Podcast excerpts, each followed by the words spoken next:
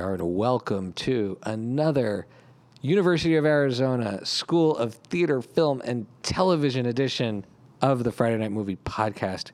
We have with us the director of Deserted, a psychological horror, Horror? monster horror, monster. desert rock climbing movie ryan ramsey and the star babacar ba who uh, i'm glad is okay after having watched this film uh, i watched this many times because i loved it so much uh, and i also have to say we just met your amazing producer kayla hines and what an amazing group of people at this university actors producers directors all housed in one program it's just blown us away i want to start there actually ryan and babacar what is it or can i really call you babs Yeah. all right and babs that's amazing um, what's it like working with this community where y'all i feel like i'm looking at the bands in the 60s where they used to jam with each other you know like, Yes. like oh the allman brothers are jamming with the dead and now you know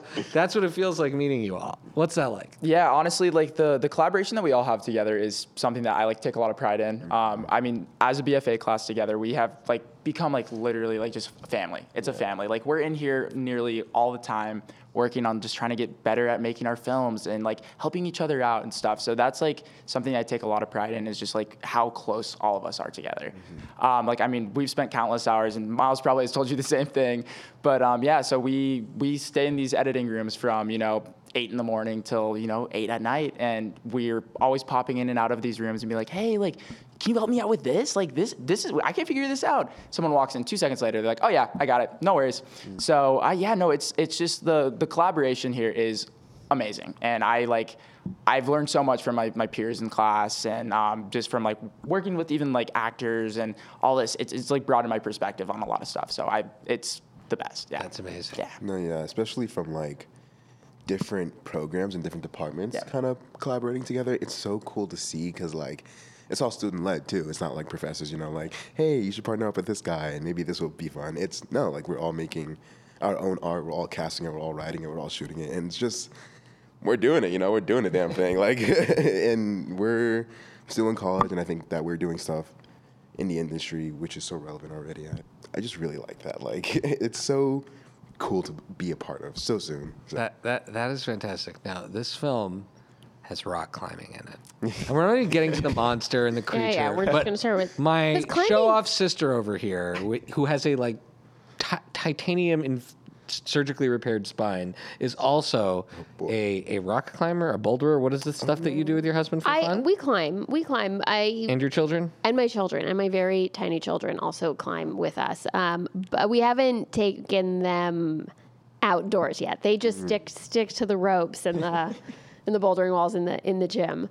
Um, and I will say, so climbing in and of itself is already scary. You don't need to add a monster. It's just scary by itself. R- Yeah, totally. I mean, I was, I I was, I was. I mean, I knew there was something coming, but already I was very anxious about watching you Okay. climb. Now, okay, I mean, so you climb, you climb. Do you both? climb? So I, I I climb for fun every once in a while. I used to just kind of like go when I was a kid. I just loved like just climbing on top of everything. Like I would like try climbing on my roof of my house, and you know obviously your parents are just like get off of there. What are you doing? Yeah. So um, and then like when I I used to go to Joshua Tree all the time, and I like started scaling those walls. I was just like I was like ooh this is kind of fun.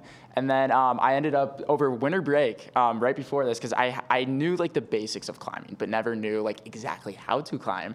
So I took a I took a little course and I just was like online and I just was like I was like okay I was like this is how to climb. So then I went out there tried it once. I was like cool I think I'm good enough where I'm able to shoot it. And then I had uh, we actually had like two rock climbers that were out on set making sure like everything was all safe and whatnot. Right. There's So- a lot of safety protocols that go into, especially when you're outdoors Yeah. and you're, you know, you're the the s- what you see the what you, you see the your your character doing is um, your lead climbing, right? You're actually clipping yourself in to s- to protection, but that protection's already bolted into the wall. Yes. So it's not like you've thrown a rope from the top. Mm. You're actually going up, and that's you have to be really cautious. There's a lot you have to be really careful. very careful, very very careful. definitely feels. And I and I would say one of the one of the fears I, I think people who are you know I don't know maybe if you're a more advanced or famous climber, you don't worry about this. But when I'm climbing, you know, I think uh, on the you have to trust the protection that's in there. And if you know you have these pieces that are bolted into rock, you don't know how long it's been there, how many um, falls it's taken, and that moment when it starts to come loose, that's a real fear that I have when I'm. But I'm Oh, a yeah, big I was scaredy cat. way more scared of that fall than, and I was scared of the monster too. And I love, and I love a monster movie, and we'll get into talking about monster movies and things later. So I want to ask before we get into the monster element, because there's lots of questions there. Just shooting the stuff on the wall, like shooting the stuff when you're when you're climbing. How how did you do that? How did Yeah. you pull it off? Yeah, so um, we actually, this was something that I had to take into consideration a big, big time right before we went out there. So I was actually, I went out and I scouted it probably about four or five times trying to figure out like the safest way as well as like the most effective way to be able to shoot it. And obviously, like when we're out there, this is actually like rock climbing wall. So people are out there all day, every day. And when we were out there on set that one day, we were rotating from wall to wall to wall to wall to wall to wall to wall, just because someone would be like, "Hey, do you mind if like you guys can get out of the way? Like I'm gonna come climb this wall." and I was just like, It was What? "Oh yeah, no, it was crowded. it was crowded. Like Very it's, entitled rock climb. yeah, and there were People are making a movie. Yeah, exactly. I was like, we got the camera and stuff. Where- Where's your camera? Where's your camera? But um, yeah, so we actually had to go to one wall. We shot it on one wall, and then we went to another one, and we are just like, oh boy, like we gotta keep working around, see if this one's gonna work. And then someone's like, hey, can we can we come on that one? And I was just like, sure. I was like, okay, sounds good. Then the one that you mostly see in the film, we ended up sticking there for a bit, and it was so great. But um, so how we ended up shooting that, which was pretty cool. So it was uh, it was pretty much just like a very sandy bottom. So I I felt pretty comfortable, like you know, having people with cameras and stuff around it. But initially, we were supposed to shoot out at Mount Lemon, um, like at the base of Mount Lemon, and we all decided to take a nice little hike to go out there. Oh. And we realized it was in, like about an hour and a half hike with all of our uh, camera equipment. Oh yeah, no, because sometimes you do have to hike in to to get to, to certain routes. Yeah, that's a whole other part of it. Ugh, So that this was is not the sport for me. No, Like, Oh. to get to no the- Oh. part of you, no part yeah, of it you. was quite a quite a high. Yeah, so Bob, Babacar and I did that. What, I think we did it like twice. we did right? it, yeah, with Mateo. Yeah, Yeah, with Mateo too. Twice, yeah. Yeah, so we went out there. Um, we had to like s- pretty much scout it, make sure it's like we deemed it safe enough to take all the camera gear on. And I mean, like we're bring, bringing a lot of gear out. I mean, we had these lights they're called the stair tubes, and those things were uh, you know probably like 300 pounds, and we had to just carry. We had like three or four people on them, like just carrying them through like these, these super slow, uh, s- like big slopes, all these type of grades, and we were just like, okay, maybe this is not the safest. So we ended up actually calling off that that set that day. Um, and then I had to look for a new place to shoot. So uh, I ended up finding this wonderful place at the ba- like at the base of Mount Lemon. Uh, I reached out to everyone around to make sure everything was okay to shoot, and it ended up working out really well. And we ended up just pretty much uh, we shot that about five feet off the ground. Oh, ah, Yeah, Mm-hmm. That's amazing. that's I Okay. love that. yeah. Frick. Babacar, your character, even though now we know you were five feet off the ground, yeah. A, you look terrified, and B, there's a point where you fall, and that fall it- it looks really far in the film. Did you have to like jump off something to do that? Did you you do your own stunts? Like Just yeah, jump kinda. I guess. I mean, we were like, I mean, there was a lead rope, right? And we're about. I took about maybe five like steps up this wall, and then I just let myself go. Rope got me, and oh, Yeah. okay, so the rope rope catches got you. me. and The The you rope just- catches you. Just hang there. That's that's serious acting, by the way, because that's not just that's going against human instincts. wow. it was a little tricky to figure out at first. Just like, like, oh, what makes sense if I was if I was actually climbing this wall? Like, how am I gonna make it look like I'm, you know, trying to scale this wall without being Mm-hmm. And do actually you 100 feet in the air? climb, or is this just for Not the park? really. No, I Okay. like climbing trees when I was younger. Okay. I mean, I'm not a desert boy, so Because I, I will say one of the tells is that you're wearing you're wearing work boots. Mm-hmm. You're not wearing climbing shoes. And I'm going. He's gonna slip. Mm. He's gonna slip in those. You need climbing shoes. You have to get you gotta wedge those toes in. yeah. You know, but you were you're hiking as well, so it makes sense. Let's talk creatures. Yes. I love Alien. I is in my top.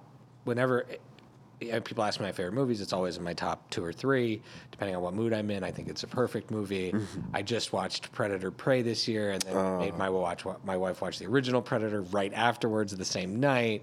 so I love the monster stalking and, and and in this type of situation where you don't need much there's not a million lasers there's not a million i don't li- i'm not a big aliens guy i like alien i like the one alien tell us about the creature tell us how you put it together it's terrifying looking because i can't tell what it is it is it a guy wearing a coat is it an owl what is it an owl, Yeah, so pretty much we went like a through- yeti or a yeah is it a Bigfoot. yeti or a Yeah, you bigfoot could- yeah, that, I feel like that. That's very fitting. Then. Yeah, but yeah, um, yeah, no. Um, so pretty much, I had this idea, just kind of like one day, I was like literally in my room, and I was just trying to figure out what I wanted this beast to look like.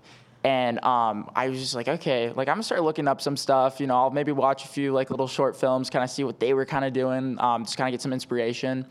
And um, I just never saw anything that I like I really really liked. And I was just thinking, I'm like, okay, like what would you think that's going to be up in the mountains. And the, my first thought was like a Black Panther. So I initially was going to have it all blacked out, and I was just like, that's going to be really hard to shoot at night. I was like, probably going to be hidden, but at the same time, I just was kind of like, could be kind of cool. So I started like messing around. I sent my costume designer a few, uh, few like ideas. And um, we ended up just kind of like working with it, like working around with it. I just go, oh, honestly, I was like, maybe some gray would be cool because we could put some blood on the front. And um, so we ended. What it ended up being was um, my costume designer Micah. She ended up going to the store, got a like a ton of like old clothes, chopped it all up, and then put it all together. And she made the mask out of paper mache. Oh, So, um, and then obviously with some VFX stuff, like we made it look a little bit more spicy, which is kind of nice. But um, yeah, no, it's just it's uh, it's just pretty much just like almost like a coat that she just chopped up and just kind of made it into this like really cool looking creature suit. Fantastic. I think practical effects and working within those limitations is where the best scary stuff comes from. You Just w- once you see the shark, you've seen the shark. Yeah, exactly. It's over. Yeah. It's over. It's gonna like, right. This- Those all those aliens running around in Alien Four Resurrection, eh, they're just not scary at that point. They're just like dinosaurs from Jurassic Park. Okay, we're gonna ask you about climate. Okay, we play some games on this show. oh, okay, There are games where in which we need your opinion. okay. Okay, it's called buy, rent, meh. It's a ranking system.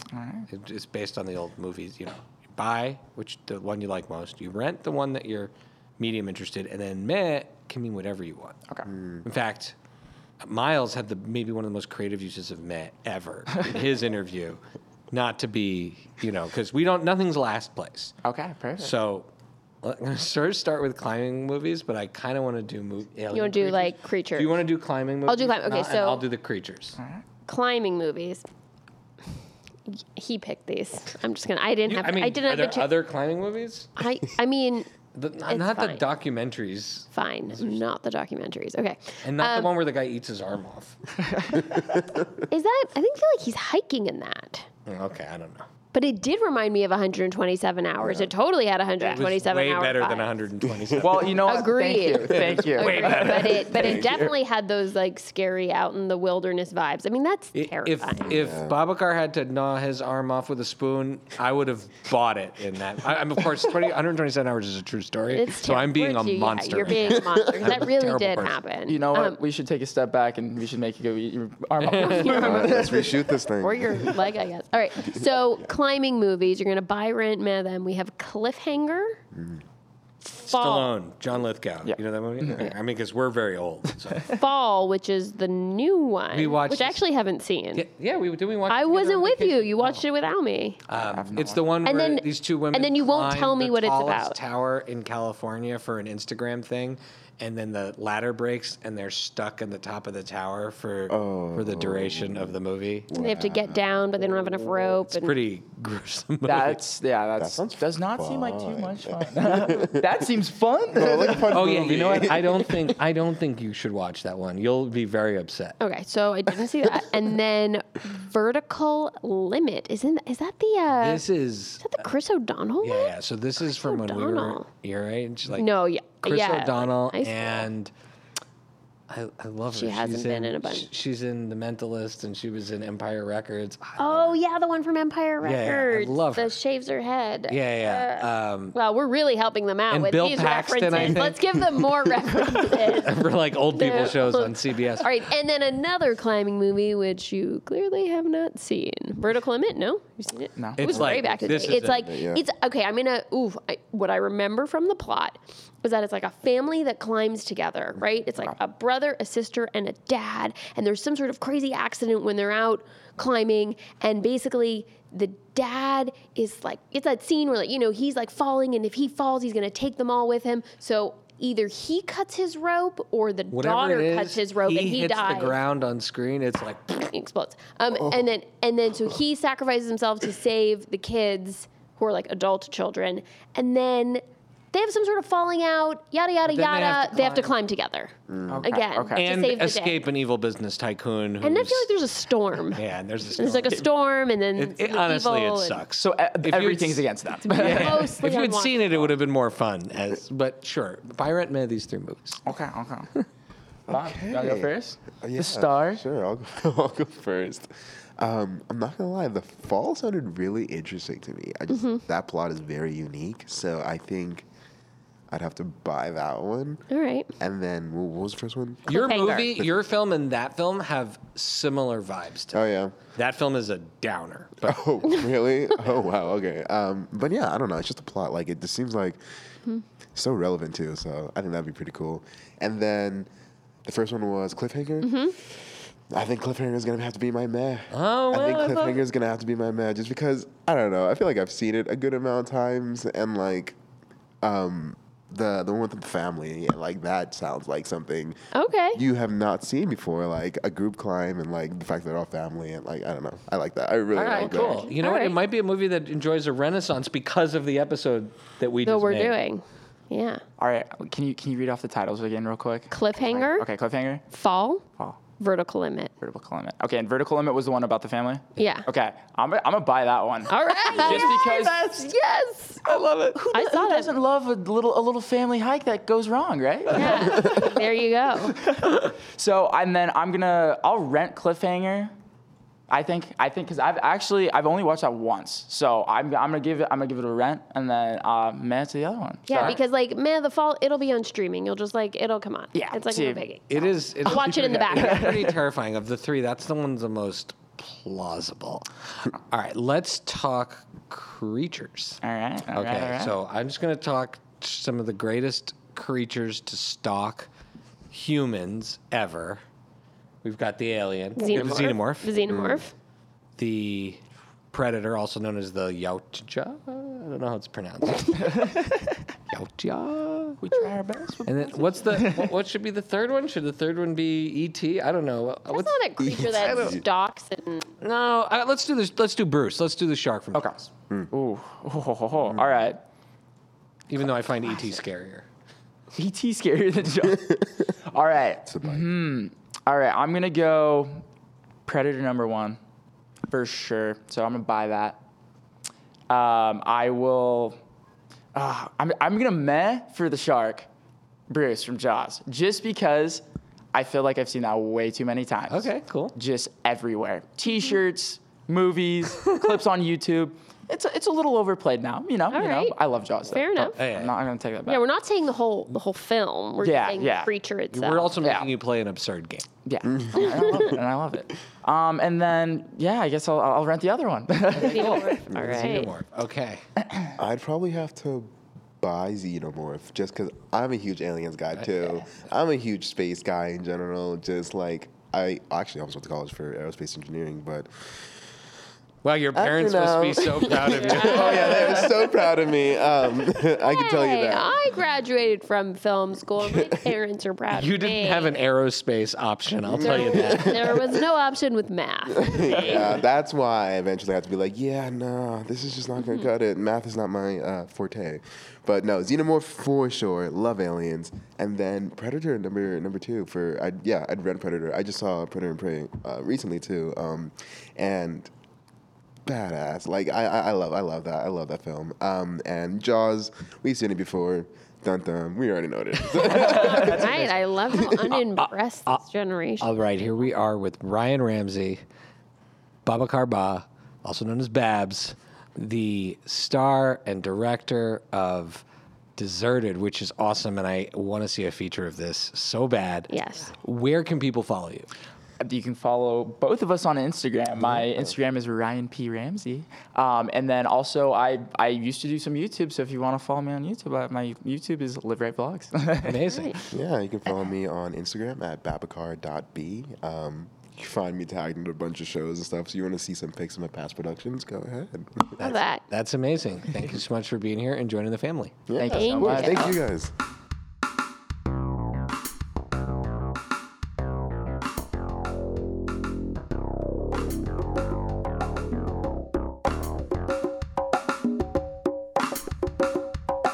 Here we are, and welcome to the special extra Jewish part of our visit to the University of Arizona. Because, as everyone knows um, about this podcast, what what is one of the subjects we are most passionate about? Jewish women stories, filmmakers. You're saying that like I'm quizzing you, like you didn't know we were going to talk about that. I'm saying it like it's a headline news. Oh, each one Jewish is with an women, filmmakers, stories, Jewish So- women and stories, and, and- our and- mo- and our mom is one of our favorite subjects too. And we'll have to talk about how you. I don't know how you cast our mom in your movie. Yeah. So weird. So we'll get so into that. We, we we I mean it's amazing that today has really been a celebration of Jewish filmmakers because we had Lizanne Schuyler Mm-hmm. and we had Chloe Peso and now we have with us uh, here uh, from the School of Theater, Film, and Television at the University You're getting of Arizona. so good at that. It's so hard You're for me getting to say. so good at saying that. on the eve of I Dream in Widescreen, the director of The Art of Leaving Home, which is just a beautiful film, Hadass Bar, joined by producer Kyle. Last name Kyle, help me out here for a second. Openshaw. Openshaw. Okay, good. I'm glad I didn't entirely try that by myself. Kyle Openshaw, who is not a Jewish woman, but is No. a passionate filmmaker. Yes. And we're really proud to have you as well. Look, Hadass, we're going to start with this. We're not going to bury the lead. This movie made us kvel. You know that expression, right? Absolutely. That is for the few non-Jewish listeners of this podcast. That is like the ultimate expression of like pride in your heart being full. This is a beautiful story of a granddaughter and grandmother uh, that push and pull of of being in the same home and caring for someone, but also needing to go out and find your own way. And uh, well, we loved it. Congratulations. Thank you so much. That's so kind to hear. Um, and this film is also beautifully Jewish, and and we talk about it all the time on our show. We love seeing stories where the Jewishness is part of the world, and it's it's kind of part of the fabric of why people are doing things, not just. Uh, uh, the butt of the joke or the personality defect that someone's trying to outrun, and even in this, where Jewish guilt is part of the tension, it's it's not demonized. It's it's so real. Yeah. Tell us start there start at that at that point because that definitely got into our hearts right away Um, well, for me, my Jewishness is a really big part of my identity, um, but it's not who I am, it's part of who I am. I didn't want it to be like, these are what Jewish people are, and this is who they are, and everything they do is because they're Jewish. No, it's just a part of our community, it's a part of our family, and it's a part of like why we are the way we are. Um, and that's also like not like you can't just make it the butt of the joke because it's not just the butt of the joke, it's also the butt of the hurt. it's, it's part of the whole picture. and, and i think when you look at the end of it um, the end of the film spoiler alert well i won't I'll give it all away but our main character she she uses the tradition of shabbat and that and that schedule uh, that jewish schedule that life schedule Yeah. to make sure that even though she's left home she's anchoring herself in her grandmother's life could you talk a little about that decision Yeah, well, so while I was writing this, I sent Kyle every single draft and made him read So it. many drafts. So many drafts. we went through a lot of drafts. Kyle, Kyle is like ready, ready for the mikvah. it was exciting though. Like it showed me how much Hadass cared because it was always like, oh, but what if I tweak this little thing or this little thing? I would change one word and make him read it all again. you got to. You got to see how it reads in context of the whole script. so when we, I was writing it, uh, we talked a lot about the ending, um, and I didn't really settle on the ending until like the week before we were shooting, which is funny enough. Um, but one thing that Kyle came up with um, while I was trying to come up with the ending, I was like, I don't want her to leave and be like, can I curse? Yes. Yes, it's in a We club. have you, the- e Grandma. Yeah. I was, by the way, while I was watching this, rooting for it not to be that. Like I was, I'm on the same page as you. I'm like, Yeah. look, she's got to leave, but you can't just like yeah, tell this grandma. It's to- her grandma. She loves her. Like as much as like she harps on her, there's so much love there. That's where it comes from.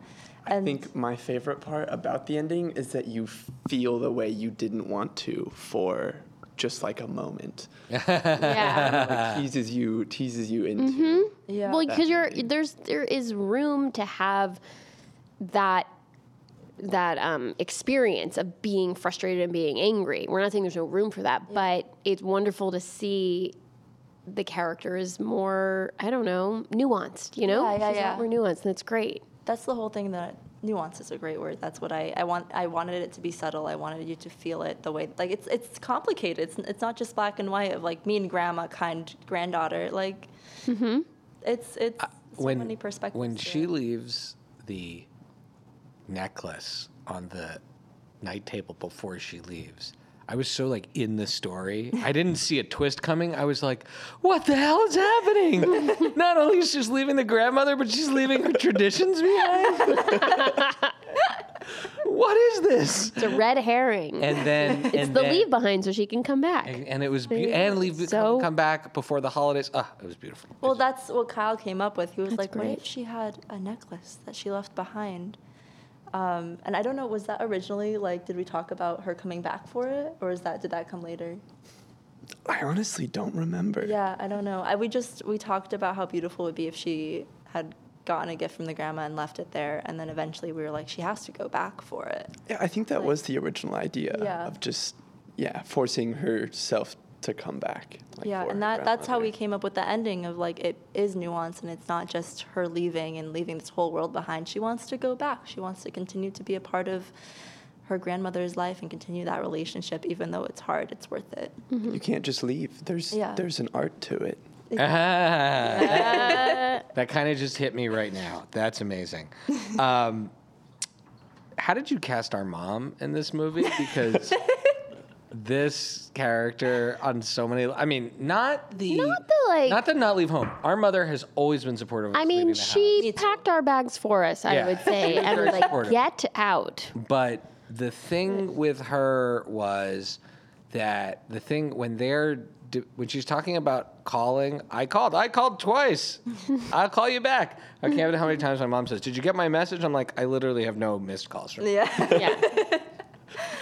Um, Yeah. Yeah, that was actually really funny because like both of the actresses when they came in, we had this like really long, extensive and uh, Casting. casting process. Thank you. Yeah. Um, and the second they both stepped in and said one line, we looked at each other and we were like, okay, that's it. Well, the was- chemistry between them is really important. yeah, they're they're Totally. incredible. Now, you had mentioned in a little pre-interview that they're not Jewish, Mm-hmm. but they said the the Shabbat prayers very Like more very authentically than well, very sometimes the Jews in beautifully. regular TV shows do. So and that was a great. how did you how did you do that? How were you able to get them to do that? Well, so on set, I had sat with them 15 minutes prior to like shooting the scene, and I was like, "We're gonna practice this a few times. You'll have the paper there, so you can see the prayers. But I want it to feel like the way that I say it and the way that my family says it."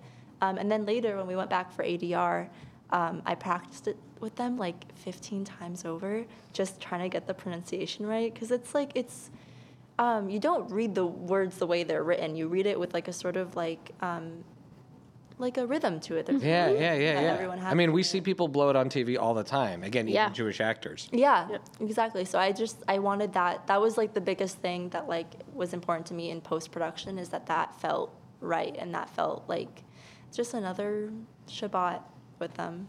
It was very natural. So all of your hard work to get it exactly precise actually reads as being very natural. So it Good. says a lot. That says a lot about you. It was a really cool moment to watch, like on set. I think Hadass kicked everybody out of the Airbnb that we were filming in and just sat down at the tables with the candles and the actors and went over that for probably like 15 minutes Yeah. on set as well with them too. Yeah. And just like watching that felt intimate from afar.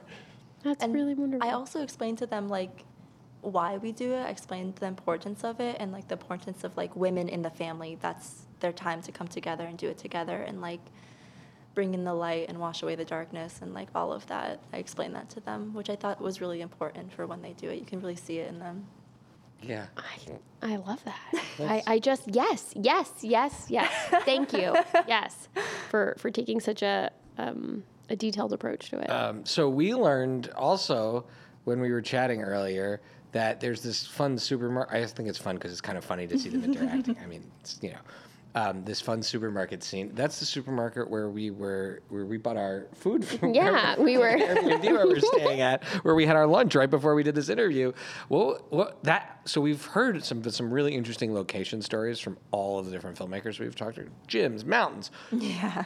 What about Joe's? What is it like? Jumpin' Joe's Market. Johnny What's it called? Gibbons. Johnny Johnny what? Johnny Gibson's. Johnny, Johnny Gibson. Gibson's Shout out to downtown Johnny market. Gibson's downtown market. Yeah.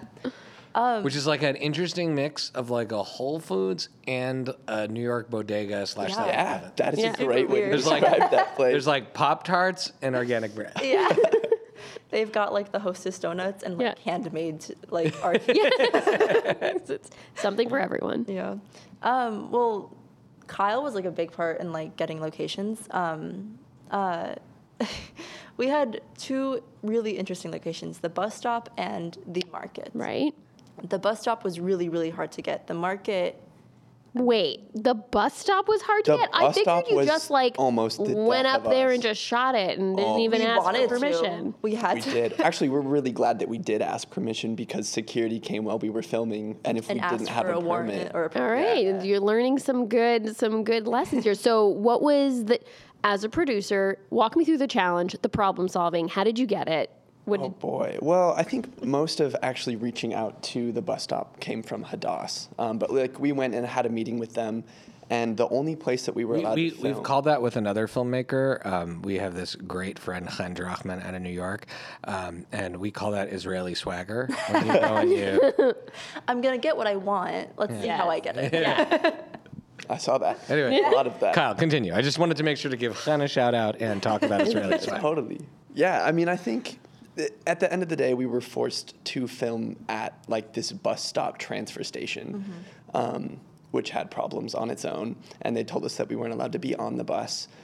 Um, but you'll notice that at Mm-hmm. the end of the film, we are on a bus. Um, there are. They didn't tell us we cannot go on the bus. They said we cannot give permission for you to go Yes. on the bus. Oh, there we So go. there was a bit of a. That's great. That's we great. thought those words were very important. yeah, Yeah, yeah, that's they good. probably That's meant it that some way. Talmudic interpretation right there. I think we danced around some rules specifically. I for that love bus. there's some guerrilla filmmaking here. Yeah. Well, so the University of Arizona, like before I went into like produce this, I'd sit down, read the rule book, see like what the U of A Very guidelines were. extensive rule book. Yeah. And a big rule is you do not roll a camera in a moving vehicle.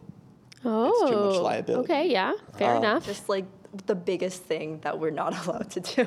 Right. Yeah. So Don't do past it. films, No car people, stunts. they'll get around it with shooting in the thing and then just like whipping lights around to make it seem like it's like like at Oh, okay. night perhaps like the street lights. We didn't do that. We just got on the bus. Yeah. Um, but was we also, like- figured Well, when I wrote it, like the last draft was like she gets on the bus and she leaves. That was like the last draft. Mm-hmm. it was and- such a good shot to end with. it was like I I sat down with my DP and my director of photography and we were like, okay, if we can't get that shot, what do we want to do? We just left it blank. Oh. Because we were like, there's nothing else that we can do, but we can't let our professors know that we're gonna get. Listen, I'm not going to say I So they- encourage this, but there is, because I don't want to get into trouble with our friends, the professors that we just had a lovely Absolutely. chat with. So I'm not telling you, but there is a saying that goes ask for forgiveness, not Well, permission. and that's what we figured. And there's a professional driver who, you know, sees random stuff happen in the back of their bus all Mm-hmm. the time. Oh, so he we was not figured. concerned at all. We got on there with a camera and he Oh, was this like, is a public bus driver? Public Right, yeah, bus you know. driver. No, Like it's humanity, not- those Yeah. guys we were seem. going through. They're like someone with a camera, and, and that's not. I I mean, also everyone has a camera on their phone. I mean, Yeah. Uh, so, but that's really interesting because one of the films uh, that we saw, Roxy's film, Roxy's from la- she graduated last year. Her film was about the car. There's a t- the whole thing the is- whole Oh. thing's about a moving But vehicle. I think they're filming him driving from the. They're filming from the outside, but then they I don't have to know. Be in That a car. whole movie- that entire movie, Yeah. is just a car. and that's a So, beautiful movie. great movie. Very sad. Beautiful though. uh, um, okay, so who are your inspirations, filmmakers that inspire you? My biggest inspiration is Greta Gerwig. I'm obsessed with her. I want to be her when I grow up. I every single interview she's ever done, I've watched multiple times. Um, so when I was starting to write this script, I'd watched Lady Bird, um, which I love that movie. I love the like complicated relationship between the daughter and the mom, um, and like I love my mother to death. But there's like hints of like our relationship in there. I think everyone can relate to that. So when I started writing that, I watched that and I was like, I need to make a movie just like that one, I love that. That's wonderful. But Jewisher. but Jewish. sure. Yeah, yeah. and yourself, Kyle? Um, I don't know if I have like a specific name. I feel like I get really attached to certain movies for like Mm-hmm. different aspects. So I'll put out Twelve Angry Men as a great Oh, movie. that's a great Like one. the original. the the OG Twelve The Angry original, Men. yeah. I mean, the whole movie takes place inside of Glenn, one that's room. a great movie. Yeah, Jack Yeah, it's just a bunch of people talking. And Rod Steiger? No, no, he's in the remake. I Mm-hmm. don't know. No, Jack Lemon? Uh, Jack Lemon. I didn't even know No, they did I a think remake. you're thinking of the second version. yeah, they did. No, the I should watch the original second black and white version. one. this is yes, that is The what original I'm black and white talking one, about. that has to be Jack Lemon. That was He- what from the fifties, forties. Forties. Oh boy, I should know. I brought it up. Okay, so first of all, Becky and I are idiots. We're thinking you, you we I'm both, thinking of- I'm we thinking of- both has to be- referenced I think the wrong one. No, it has to be Jack No, Lemon. Henry Fonda. Oh, Henry Fonda. Martin Balsam, E.G. Marshall, Jack Klugman, There's a Jack in the Jack Warden. I don't know. Wait, so any then of which these one is names. Jack Lemon? Is definitely in a No, version of he's 12 in Angry- the remake. But what year's the remake? like it's in the 90s or Oh, no, no Whatever started. way. I'm. This is all right. Yes, and it's the one that it's the one Jack Lemon and Rod Steiger are in. Sorry, what? Anyway, this is what happens when you. continue. This is this It's a is great the podcast. movie. It's Oh, it- George C. Scott, not Rod Steiger. It's Jack Lemon, George C. Scott, But what Hume year? Cronin. what year is that one? Ozzie with? Davis. What year is that one with Jack Lemon? Wow, Courtney B. Vance. What? What cast. year? no, wrong direction. Go Welcome to, the our top. podcast where we just IMDb things. 1997. Oh shit! 1997. I'm That one's really- version my is great brain too. is very scrambled. But clearly, Kyle has It more just- authentic You have- taste than you us. It's all in a room, and it's somehow interesting Mm-hmm. yeah. the whole It's way amazing. through. Um, I love that. I love that. Okay, what's so? What a question. I don't think get to know our filmmakers, and what's their and uh, everyone. I have questions that I love to ask people about movies. It helps me get to know them. Like, am I going to be friends with them or not? And so, like, a question I ask, for example, is, what's your favorite music moment in a movie? Score, song, whatever. You don't have to answer. I mean, you can if you want to, but that's not the point of this question. What is a question about movies you would ask someone to get to know them? That is such a good question. It's a it's a twist on a twist. The twist on a question twist. on a so question. what's your question you ask? So then all you have to come up with is the question, and if you want, we'll answer it. Oh my god. Well, now I have to. We're, come up with a we're going to be concept. so generous, and we're going to answer your questions in On your our podcast on- about your movie. How the turntables. I came up with one. This is one that I've asked. I think a lot of people. What's the movie that got you into movies? Oh, oh, that's great. Um, eh, brought such an emotional response from you. Wait Until Dark. It's an old Audrey Hepburn movie where she plays like Love a Audrey blind woman, and there, it's like a thriller, suspense thriller. And I was maybe 10, 9 or 10. I mean, I'd watched a lot of movies, obviously, but the, that moment where something switched to me, I was like, I want to do that. Yeah. um, I was at home. It was like playing on TV or something because we didn't rent it. And I and I don't even think I started it at the beginning. I think I turned on the TV and it was partway through. And I was like, I I need to know who she is and what this is. And I just was mesmerized by that by that film. But the but the movie that made me want to pursue film, like and say I'm going to go to film school one day, was Rushmore. And I saw that when I was probably like 14 or 15. I and that made me. seen it. And this is easy 'cause Rushmore, for um, me. Wes Anderson, early. This is easy for Two me seconds because is a happy I film. didn't go to film school. for me, the movie that made me love movies, the earliest memories I have are of the original Star Wars. Like that, like that is like that is so infused into my childhood Mm-hmm. and like we have videos of me at 4 years old with my parents interviewing or parents friends interviewing me asking me about having watched Star Wars earlier that day, I don't remember not knowing that Luke Skywalker is Darth Vader's son, right? Like there was no point in my life where I found that out. It's just in me. And so if I ever loved movies, it has to start there. But you, Kyle, I want to know the answer to this. This is hard. Um, what is the movie? And have Becky and I seen the remake? That's the real question. Do we know who was who was in it? Well, I have an answer that you gave me at a different point. Oh, if please. you want me to tell. No, yes. or Would do you, wanna would tell? you mind answering this for me? This is how you got the if that's- job. This is how you got the job as producer. This is how we Exactly. know you guys are really a team. Well, this is okay. I watched this movie two years ago because I felt like I had to watch it and I hated it. And I, gotta know told what you I movie hated this this, is. movie, and then you were like, "That's the movie that got me into film, Fight Club." Oh yeah. Oh. Well, so my when like growing up, Yeah, that's a my great- parents were did pretty not strict like about technology, and they would always take away my phone, iPad at night. Couldn't touch it. Um, but I got a laptop, and they didn't take that away from me. And so late at night, I would pull up movies on my laptop, and it would always be these crazy like Fight Club, A Clockwork Orange, like all these movies that I Whoa. should not be Should watching. Not be watching before bed. but I loved it. It was like it was like this whole world that I shouldn't have been in, but I was in, and it just made me so enthralled by the idea of making. Fight Fight Club is That's a a- pretty rad movie. I saw it in the that's- theater I'm- when it came It's out. pretty rad. But it might also be it, it. it- I'm happy that you think it's rad because it came out when we were in high school, college, something like that, and so it was like very. No, that's like It's a big deal. But I can also understand not liking it. So it's weird because right because it's not like it's we're not saying good or bad. Right, right. We're saying like, did you like it or not? did I it? did Did, not it? like There's so a then lot what's of- your movie? What got you into wanting to make? Well, it's a funny one because I don't have an answer. I never have an answer for a favorite of anything. Just an it's answer not a for me. favorite, but Not like a favorite. Yeah, yeah, yeah. What was it? It was like that light well, bulb Greta goes Gerwig off. was. I mean, was Was it? well, that came later. Oh, that came later. Okay. Yeah, I mean, okay, so my family, we're obsessed with movies in general. It's like a family thing. So we've been watching since day one. um, I don't know if this counts, but the movie that I watched on repeat growing up and all my siblings watched on repeat growing up was Shrek.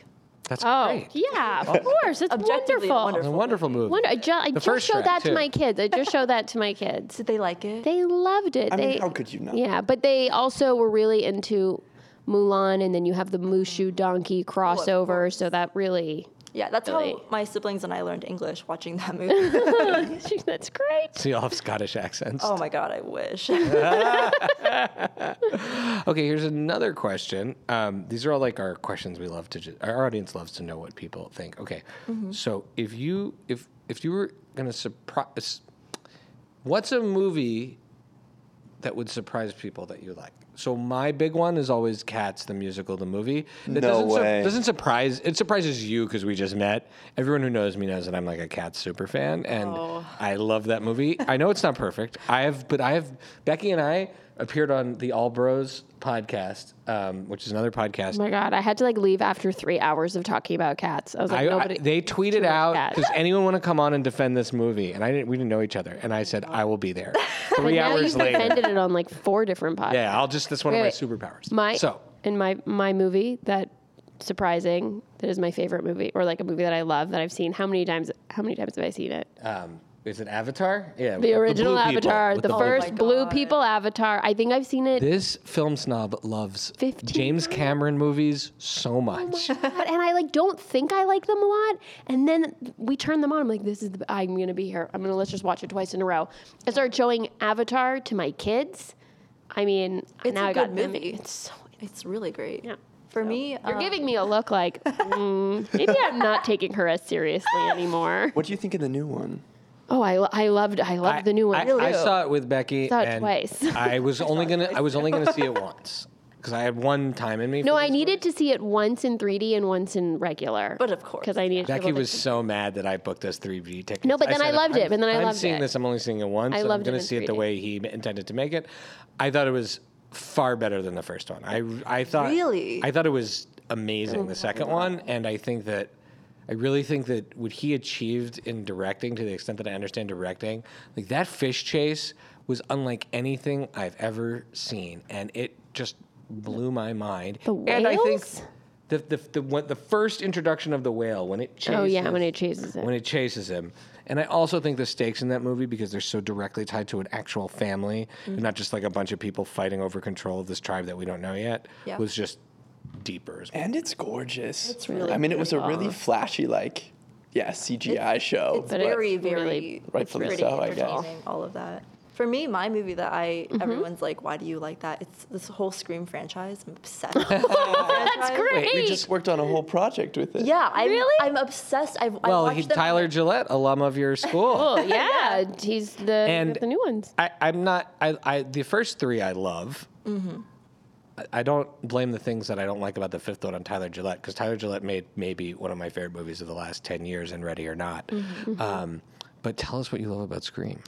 I think it's so funny that they they just like they list out all the tropes and then they follow through. They're like making fun of themselves, which is hilarious. Um, I think that they did an amazing like marketing strategy with everything. Um, I love. I just. It's so entertaining. it's so. Did you fun see to the sixth watch. one? Oh yeah, I, watched I haven't seen it. twice. Yet. Okay. Yeah. Was the- which one was better, the sixth or the fifth? I really liked the sixth one. I was laughing as I was watching it. Oh, that's great. That's what you should be doing in Yeah. a scream movie. I also I be love cheesy movies. I think it's like wonderful. Like every disaster movie ever, I'm in the theater laughing hysterically because they take themselves so seriously, but Scream doesn't. That's They're- They're great. so smart. It's awesome. All right, Kyle. What about you? Do we know your surprising movie? Um, I think honestly anything from Studio Ghibli, anime seems to have like a weird like you either love it or you hate it, Yeah, uh, and I kind of love it. we're in a big love it house, Yeah. and yeah, Yeah, and even we, I- we love it. I don't understand it, but Yeah. it like it gives a chemical reaction. Yeah. So like Totoro, like I can't tell you what happened in that movie, but there's a so cat bus relaxing. and, Great to I'm- watch. and it everyone's makes you happy. feel something, right? yeah, it's so wild. Okay, the film is The Art of Leaving Home. Yes. The director is Hadass Bar. Producers Kyle Openshaw. What- It's Is that right? Did he get it right? It is, that was Oh, perfect. premiering tomorrow at I Dream in Widescreen? or today, depending on when this gets released, or But yesterday. premiering it. I Premiering at I Dream in Widescreen. Saturday, Yeah, The May sixth. May sixth. May Seven 6th. PM. Uh, 7th or 6th? Sixth. Mm-hmm. 6th. Sixth. At the Fox Theater, right? Fox Theater. Yeah. And um, where can people continue to follow you as a filmmaker, Hadass, as you continue to make awesome movies? Great question. Um, I currently do not have a website. Okay. all right. um, you can follow me on Instagram at Motec M O U T E C K. Which is Hebrew What for that- sweet. for- Yeah, it sweet. was my cat's name. Oh. She was a baby. That's- oh, and before we wrap up, I want to talk about my grandpa a little bit. Oh, yeah. Yeah. sure. Um, so my grandpa actually was in the industry. He was a DP, nominated Wow. for an Oscar. Um, he worked on Terminator, Ghost, et cetera, et cetera. Whoa, Whoa. Really cool guy. German. That's Mm-hmm. amazing. That's a huge inspiration. yeah. So when I um, was applying to colleges, I was applying as a psych major. I was not thinking about film, and I was talking about it with a friend, and I was like, I don't want to do psych, but I guess I have to. What else would I do? And she was like, What else would you do? And I was like, Huh. And I called my sister crying, and I was like, I think I want to be a film major. And she was like, duh. um, so we sat down at dinner like the next week after I'd already applied as a film major everywhere. And I sat down with my grandpa, and I was like, I'm going to go to film school. And he was quiet the entire dinner. And at the end of the dinner, he goes, There are more women in film now than there was when I was in film. And I was like, okay, cool. Um, That was good great. to know. And then um, recently, he's just all of our biggest supporter. I everything that we do, we'll walk in a room and he'll go, "Everyone, these are my grandchildren." Oh, um, so recently, I called and told him that I was doing this podcast and I was going to be on the radio and I was going to have an article written about me and all these other things. And he just goes, "Oh." Oh, I'm falling! I'm falling! and he, he called my mom, and she was like, "She's doing it! She's gonna do it!" Oh well, So that's we'll, we'll my have biggest great audio bummer. clips from. from Well, this. wonderful. Shout out to your grandpa. yeah. shout out to your grandpa. Yeah. He'll be here this weekend, so Oh, that's amazing. Oh, that's wonderful. Be Well- for you, and and thank you for to your grandpa. What's his name? Adam Greenberg. Adam Greenberg. Thank you, Adam Greenberg, for inspiring Hadass to go into film because now we are very grateful for the for the works that she's yeah, for the, creating. what you're doing, it means so much to and us. it really does. So Tell it, telling stories and telling stories specifically about Jewish women in this complex way is, again, something we deeply believe in, and we've talked about on this show for years, and we can't wait to continue to champion your work. Mm-hmm. Kyle, just because you worked on this, we feel the same way about you. yeah, No, and because you're one of the other amazing students here at the University of Arizona, where can people follow you? Yeah, follow. And do you have any cool family members? I have. I mean, they're all cool. I think they'd come Aw. at me if I didn't say that. but none involved in film. My dad's a photographer and videographer up in Flagstaff, so all of my camera knowledge came from him. That's awesome. Great. Yeah, I was Kyle bred into himself it. Is a really talented DP and photographer. Amazing. yeah, That's great. A lot of so, fun. so If you want to see any of my stuff, my Instagram handle is at framed by 35. So come follow Great. along. Thank you. amazing. All right. All right. Thanks for being here. Thanks for being part of the family. Thanks for having us.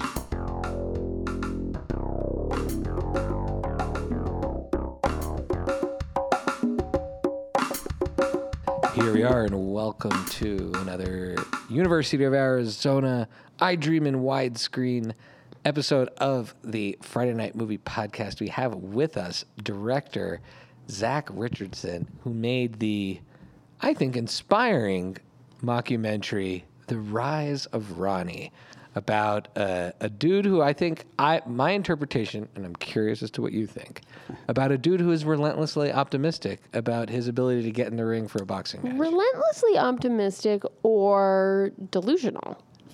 You know, I read it as someone who Who's right? Well, the intention was that yeah, he's delusional. But Okay. then uh, but it, I I found out when we were screening that everybody just loves Ronnie so much, and like they all just fell in love with him and his actor. So it's it kind of ended up being the more optimistic side. so. Okay, so that's interesting. Yeah, Michael Pierce is uh, an underdog that you really want to root for.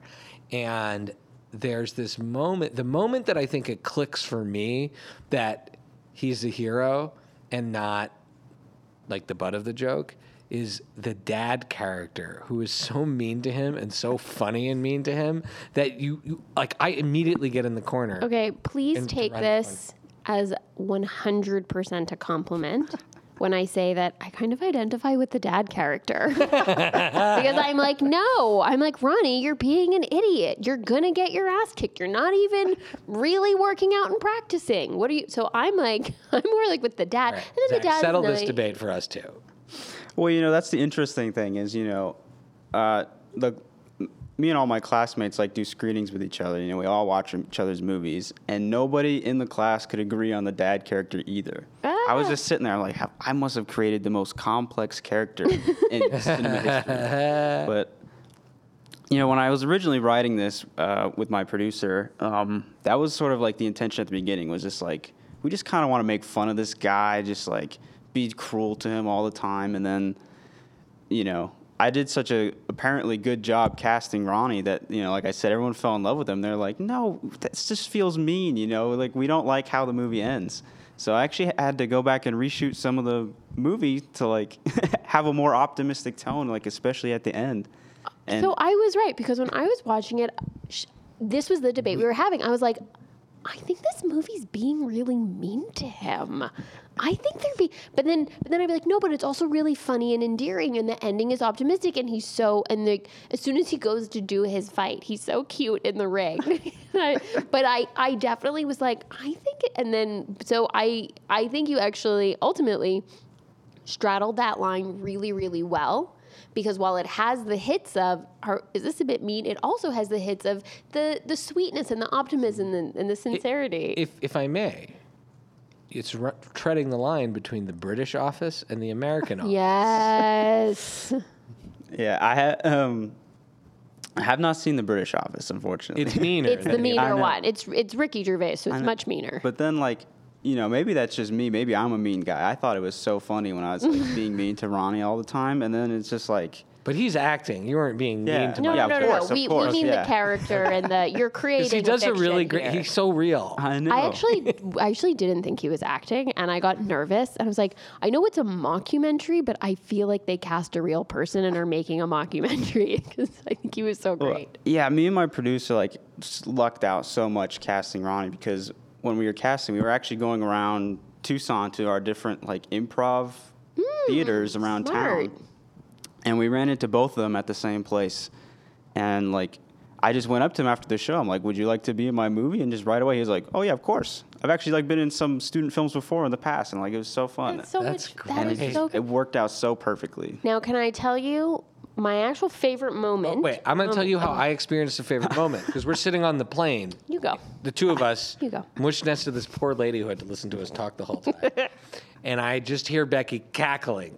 Well, shoot, because we're watching it about a true. couple minutes apart, cackling at this moment. go ahead. And, oh, right, it's true. And it's when they're at the boxing match and the camera turns to you and the boom operator and the conversation between the two of you that it's like, is this legal? Should we be filming? This? Are we going to? This doesn't seem right. I'm just not sure if this. That Or when, conversation. when- Oh, when they say, like, like, we think he might we, thi- die. we think he might die. It was like whatever it is that they say.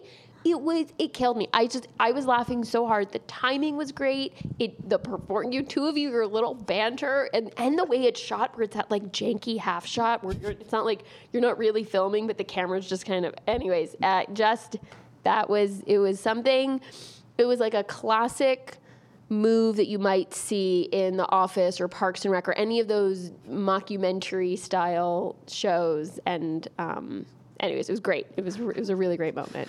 I know. uh, I appreciate that. Like a lot of those moments, um, we actually kind of did come up while we were filming, because I, I was working with a very small crew, like comparatively to everybody else. I think the biggest it ever got one day was like six people. Oh wow! So- nice lean crew. Yeah, and like I, I think like these films work best when it's like a collaboration. So those are like questions I would ask, um, like when we were filming. I'm like, how can we get the crew involved? Like, what would they be thinking right now? And so Great.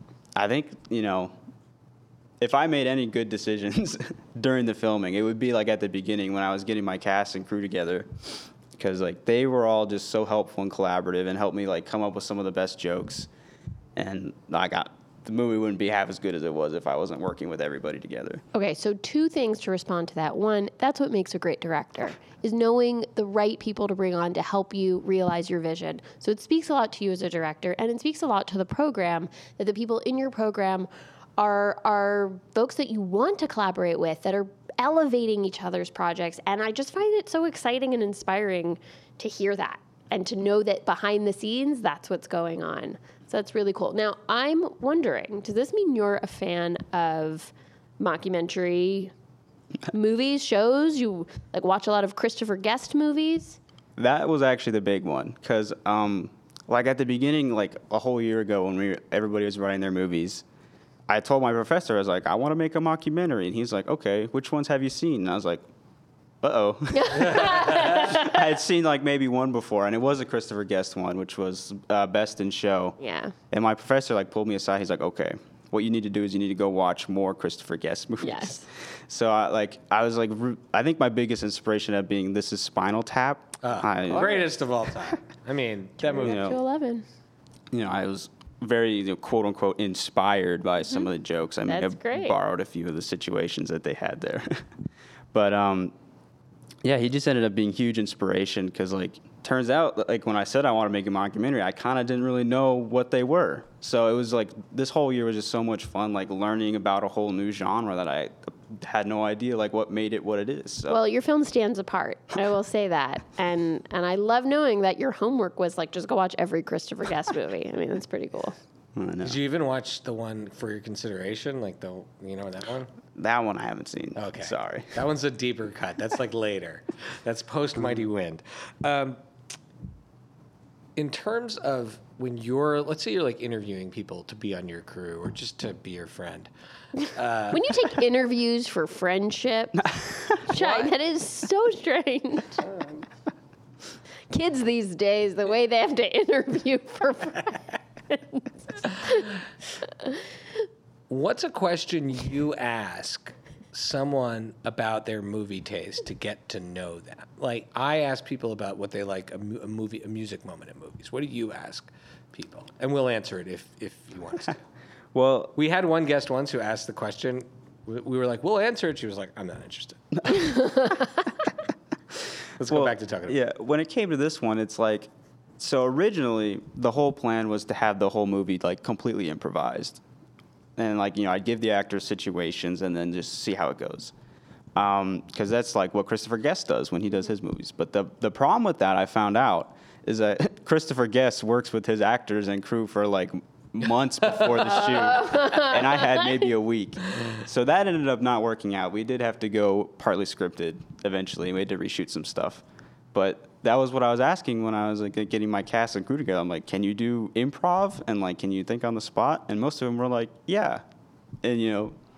It just ended up not working out that way, but that was sort of the selection process. It's for this hard. I movie. mean, and also the people Christopher Guest is using, these are like 30 year veterans. like of masters and have, and improv. have all been collaborating with each other for Yeah, decades. it's like a band that jams together, you know? You need, Yeah. So, so, all right. And what's a, a movie that, I mean, I don't know much about you. You're kind of mysterious. but if, but what's a movie that if people were asking you, uh, people would be surprised that you like?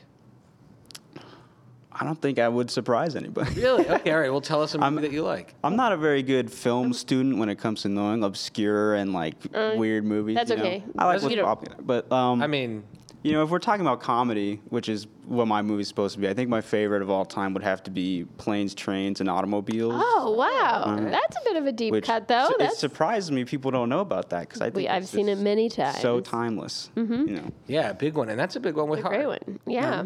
So, all right. It might be one of the only Thanksgiving movies out there, so Yeah. it's what I watch around Thanksgiving. Oh yeah. Are Wait, there other? wait, Home for the holidays. Thanksgiving? That movie's not that. No, but It's what's okay. another Thanksgiving one. Thanksgiving movie. I feel like there's always a Thanksgiving scene, but that's like very specific road trip Thanksgiving. I'm gonna have to think on that one. Yeah. There's there's other holidays. No, see, you guys seem like you know more than I do, and it's stumping you too. Yeah. No. That, well, yeah. Thanksgiving does not usually come up. There's a lot of Thanksgiving episodes of TV shows. Okay, I'm gonna Zach. Since you are mystery, I'm gonna rephrase that question. Name me a handful of movies, three to five, let's say, that Okay. that if you were gonna n- name these movies to me, they would describe you. You're making me feel like a bad film student again, but No, uh, no. it this is doesn't not a have. film Again, school. I'm not asking you to like Dude, name I- like I- as I just mentioned to like the previous one. Fellini films. You, it could be I love Guardians Cats, of the Galaxy. I love Cats the musical, the movie. Okay, like the new one. yeah, Yeah, like I the- love that. It's amazing. They're Watch like, it. yeah, we are the l- least pretentious, judgmental Yeah, people. we're not. We just highbrow. want to get to know you. I just want to know what you dig. All right. Well, I think the last big one I was into was like I'm just into the John Wick franchise. All right. You know, Okay. big action guy, but I don't really think you would get that from The Rise of Ronnie. That action No. scene was not very big. and then comedies is tough because like I'll watch comedies a lot of the times. I'm like, this is so funny, and I think back on it, and I'm like, was it really? And I'd be a little too harsh on it. But if I think about ones that like stand out to me. I think probably like the vacation, like National Ye- Lampoon's I Family feel Vacation. like these are all amazing ways Yeah. to better and you're understand. Oh. talking you. about uh, a vacation European and Christmas, not not Vegas. No. You no, not not know the what? newer I've one. seen Vegas Vacation so many times, and I don't know why. You're a big Wayne Newton fan. No, I don't know. With with the Ethan Embry, with Ethan Embry, and I've seen it so many times. I don't know why. All right, all right. So that's your comedy, your action. I feel like good. We're getting your whole Netflix genre. And then it's here. like genre list. she might not appreciate me telling this story, but what my mom does whenever I'm home is she will often watch like the same movies over and over again. So when I sometimes when I watch the walk past the TV, that's just like always what's on. So I've seen probably like 15 times like Baby Driver. That's one of her Oh, favorite movies. That's All right. that's like the highest brow one of the group that you just gave Yeah, us. I know. That you have actually a cool mom. the first or second episode of our podcast six years or five and a half years ago was about Baby Driver. Was it? It Oh, was. But it was mostly about how I completely mixed up the actors in Baby Driver Oh my and God, the guy that's who was playing right. young Han Solo. I thought they were the same guy. That was really. We've had a few of those mix up on our podcast. yeah. Um, and so being a, a movie fan with, I would say, the people's taste, right? Like, I mean, that's good. You're, you're Yeah. a man of the people. Y- You go to the movie theater? Every once in a while, yeah. Do you have like a preferred movie theater snack or do you just sneak in your snacks or? I would have to say both. Okay. All right. So I'm a, I'm a big Starburst guy. Okay. I'm gonna die on that hill that I think they're the best candy. Now, just old fashioned squares or the small like gummies or the, Oh, you the know- small ones are terrible. Okay, I have recently rediscovered Starburst. The pink Starburst are blowing my mind. I'm becoming more and more addicted to them. If you eat too many of those, it gives you a headache. I know. I ate a whole bag of those once. I don't know, but then like the big thing that my family's into is the popcorn. Mm-hmm. So then like I'm always just having that because they're having it, and then we bring it home. we Butter just or give no it- butter? Oh, extra butter. Extra? My Oh, whole family's wow. crazy about the butter. Oh wow. Okay, we're all lactose intolerant Jews in our No family. butter. We cannot have butter. No butter. Well, I don't think movie theater butter's real, so you might still be. I good. don't think it's real either. It's just chemical. It's just oh my god. just oil. It's flavoring, liquid flavoring. And then you know, my family acts like this is their favorite, and then we always just end up bringing it home, and then we give some to my dog. So Okay. uh, can I come back to Rise of Ronnie for a second? Oh. of course, Okay, because it's funny and heartwarming, even Mm-hmm. if you didn't want it to be. Um, th- I feel like there's a scene at one point in the workout scene where you blur something out. Yeah. What was that? well. I Or was at- that to give the was that supposed to impression? be his bulge? or is that what like was going like, It was, on? it was hilarious. Like whatever wasn't seen made me laugh it was and made really me rewind. funny. I agree. So th- I think that did end up being like the whole class's favorite joke too. Um, when I was editing that scene, or I'll start before when I was shooting that scene, um, you know everything was fine until he sat down, and then something kind of showed up. Oh, okay, okay. and I was I was like, talking to my cinematographer. I was like, "Do you think maybe you can like try and like maybe just get his top half or like just move the camera real fast?" But then like, so I'm editing and it's not in there for a long time. Maybe it's just like two seconds. But I'm like, I kind of don't want this in my movie. but you know, so it's- I I added the blur, which solved the problem, and added in this joke I hadn't even it made planned on. it so funny. That was, I like, have to tell you, you, hit- digitalize it in post. You hit some comedy notes in there that are absolute gold, and and it, the film is fantastic as a just in and of itself. And I think it also really shows a lot of potential of like I cannot wait to see what you do next next in this realm.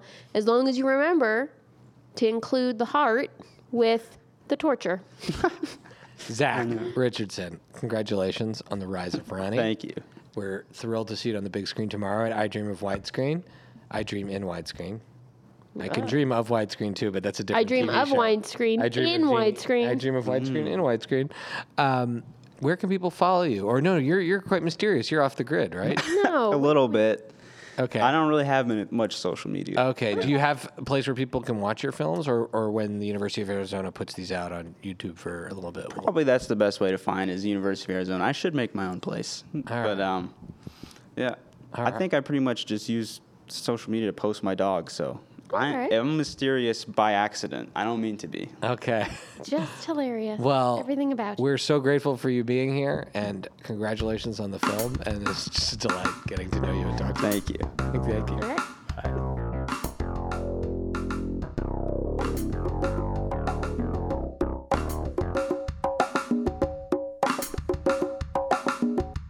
Here we are, and welcome to a special effects edition of the Friday Night Movie Podcast. clever. Here at the University of Arizona's Film Festival, uh, I Dream in Widescreen, the uh, put on by the tele, uh, by the I've said this right how many times? Theater, Film, and Television School, um, where we've School talked to some. of Theater, Film, and Television. That's right. You've got it. You should just say it for us. I'll just do the TFTV, we'll do a bumper. where we've talked to an amazing group of students and professors all day today. But one of the things that we love in movies that we're going to get to dive into now with Mateo Siegel is the effects, all of the post and, and production oriented things. Mateo has not worked only on Deserted, which we absolutely loved, but three other films in the festival. Mateo, welcome. Thank you for having me. Plug the other films, by the way, while we're at it. Um, the Wizard No More, Sunbeam, and Old Times Not Forgotten. Awesome. All right. So feel free to reference all of them. We saw Deserted. We loved it.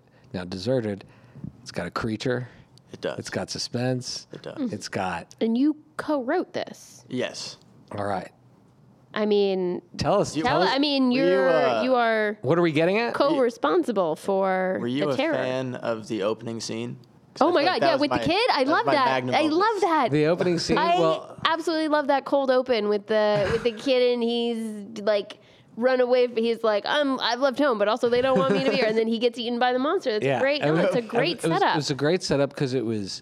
It was really funny. Also, I c- know like someone who's like lived in a van, and my husband's really Becky into has a van lot of van camping. friends. A lot of, we have a Becky has lot of van experiences. and I'm a like, house This is what I'm person. afraid of. I'm afraid of going and staying in the van and getting eaten by something. So this feels It's a very real- totally like realistic it's to a, me. It's a rightful fear to have. I, I love the cold open because I li- love horror comedy. And overall, I would say the suspense really ticks up in this one, in the latter half. But that light maxed with horror, I, I cheered when he got taken just because I was like, yes, I love this. what do you think about that reaction as the person who wrote that scene? Um, I think that's what we're going for. Um, I've never writ wrote horror before. I'm a fan. I'm not even. In fact, I'm not even like a huge fan of the genre. Um, I get scared quite easily, and so I stayed uh, straight away from it. But Ryan was like, "I need a co-writer," and I was like, "Well, I'm, I like writing," so I helped out. And originally, it was way more comedic in tone, and then we decided to go for a more serious route. Um, but I was like, I still want to keep a joke in there because you know I wrote a lot of like jokes that I was very proud of, and I was like, we got to keep this one at least. And so we settled on that one, and it was very much just inspired by Jaws, because you know the first time like, oh these clueless kids, haha, nothing's gonna go bad. Put in a situation in which something could go bad, and then boom, it does. And so then it kind of starts off everything. Um, yeah, I think that's what I wanted people to take away from it. I guess. Uh, That's I don't cool. know. And now the creature, you were involved in the creature design? Because I, oh, you weren't involved in the creature design. Which parts of that were you, which Of parts of this the- film were you involved in? Um, I did the music and the sound design. Oh, music. The sound design was great. Why, thank It you. was really it, that really stood out, especially I think because when you're when you're doing something with horror, you have to give that space between cueing the audience, right? Of like, hey, this is where we're headed. This is what you're going to be feeling, but also giving them that space. And I actually think you you did all of it really well, and the bone and like the broken bone and the Mm. fall and like all the icky, you know, there's some Yeah. great stuff in there. So I learned a lot from that one because so I so- sound design's my passion. That's what I tend to do because I started off as a musician actually, and then I loved film too, and so I kind of meet met in the middle. But the thing about horror is that you don't want to be like too didactic with the sound design, be like building this anticipation of like these risers and these crashes and these impacts, because then it takes away from the audience. And then it's kind of like, oh, you're assuming your audience just won't get it without these. And I'm like, well, that's like the fault of the filmmaker. And so I tried to have like a good balance between like, boom, something's happening, and like not have too many rises and falls and stuff, and just kind of let the tension develop on the screen, rather than me being like, oh, something, something's about to happen, about to happen. I think you did a great job. I really think you did a great job with that. Thank you. and there's the rock climbing in that. Does that mean that you helped design the? Because right, obviously they filmed the rock climbing, but they Mm-hmm. weren't necessarily every sound and foot and squish that happens. Mm-hmm. That comes later. So yeah, the fun thing about this film, pretty much nothing was production sound. Wow. Oh, wow. yeah. Ah. It's a lot of sound design. After um, the Van Man scene was the only thing that we used production. I love that. By the way, in the Mm-hmm. credits, isn't he Van Man? yeah. yeah. we didn't want to come Great. up with something That's more great. creative. I, wanna- was like, yeah, Oh, I'm gonna call your friend Joey Van Man. Joey the Van Man. yeah. But yeah, because when we this was actually just like we looked up like actual rock climbing spots and we had like rock climbers on set. But when we got there, like, you know, it's Arizona, there's a lot of rock climbers there. And so there's people all around us. And so there's just making so much noise, like having a good time. And so we were like, well, not using production sound. Wow. and so my Pro Tools project is just built. Everything I, everything I could imagine. I was like, we gotta make it seem like this is actually being recorded on site. That is great. That's incredible. That's a wild thing to build in. I mean, in Pro Takes a Tools. lot That's of insane. lot of attention to detail. All right. So one of the things I loved about meeting you so far, when we were chatting before the show, is you just love movies. We were like jamming out to Marvel movies and whatnot. So Hence why I'm a film major. right. Yeah. Yeah. Well, yeah, but like some you, can you put don't- you don't those- meet a lot of film majors who are like, let's talk about the Winter Soldier. You know. Yeah.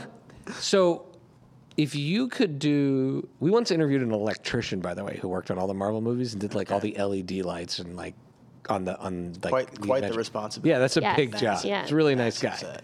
Um, if you could design sound for any of the Marvel characters or franchises, the existing ones if you want, or I mean if you want to throw one you don't, but like if you could put in the sound of of of the next one, are you going like big interstellar or are you gonna do more like bone crunching, you know, daredevil punisher kind of stuff?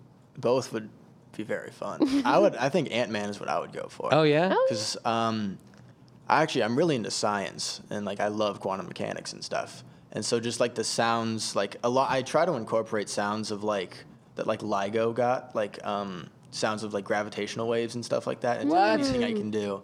And so I think that's like the most fascinating That thing: is- sounds of space, because you can like listen to like pulsars and stuff, and like Whoa. a bunch of cool stars. I, I is heard so th- I cool. heard the word pulsar pulsar probably for my first time yesterday watching Star Trek Discovery. So oh, which is fantastic. you I watch love that Star show? Trek.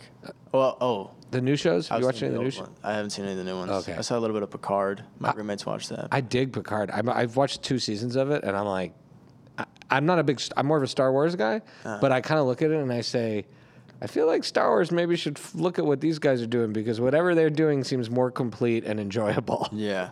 No. Uh, I mean, that's the infamous debate, you know. Star Wars. I, I'm, I'm Right? Star Wars because I like the fight of good and evil. I'm not. I like you know. I'm not so interested in like the the societal scientific questions and the techie stuff, but. But I admire a lot of Star Trek, and I Mm-hmm. really like it. So it's not. But if I'm going to pick one, I'm not going to, you know. But, anyways, I would be in the middle. I think right in the middle. right in the middle. They are they both give different th- like things, different feelings. You can't get anything that Star Trek gives from Star Wars, and you can't get anything Star Wars gives from Star Trek. you That's know? true. They even when they get close to each other, when Star Wars gets more into politics, and Star Trek gets more into lens flares. uh, Yeah. Star Wars does not need to talk about politics. Like, that's, that's no one's watching that and being like, hmm, let me let me think about this. You don't expect poli sci when you watch Force Awakens. That's- I want that to be a T-shirt. That is Yep. amazing.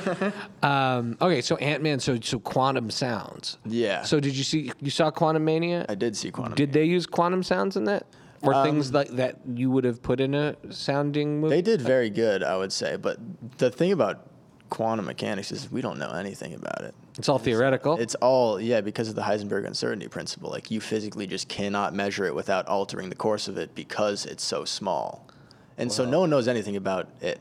And so eh, you kind of have to use your imagination, and so that's why I think it'd be really fun to design like design those sounds because you can just get away with whatever. So people that's would buy. that's really cool because you're when you think about creating sound design. I actually worked worked in post production and sound design for a few years, and w- one of like the really unique skills is doing exactly that is creating sonic branding or so- sonic these like landscapes for things that don't exist that don't have there's no foley you Mm-hmm. can do for it and i find that a, just a really um, an exciting frontier in sound when when people have to go into that and uh, so i guess quantum media would allow one to do so so I've got like a deep cut older movie for you. Have you ever seen The Adventures of Buckaroo Banzai? I Across love the Eighth across the Dimension? eighth dimension. Yeah, Peter Weller. Yes. Oh my God, you're this. You're All right, we're he's, Jeff- you- Jeff okay, Goldblum? he's an all-star All right. uh, You're- you're- you're- podcast guest. Yeah, you're an all-star podcast. I You're mean, gonna the be a- opening scene of that is incredible. right, and as a Going through the mountain. Yeah, the space between. I mean, that's the original Quantum Mania, Yeah. right?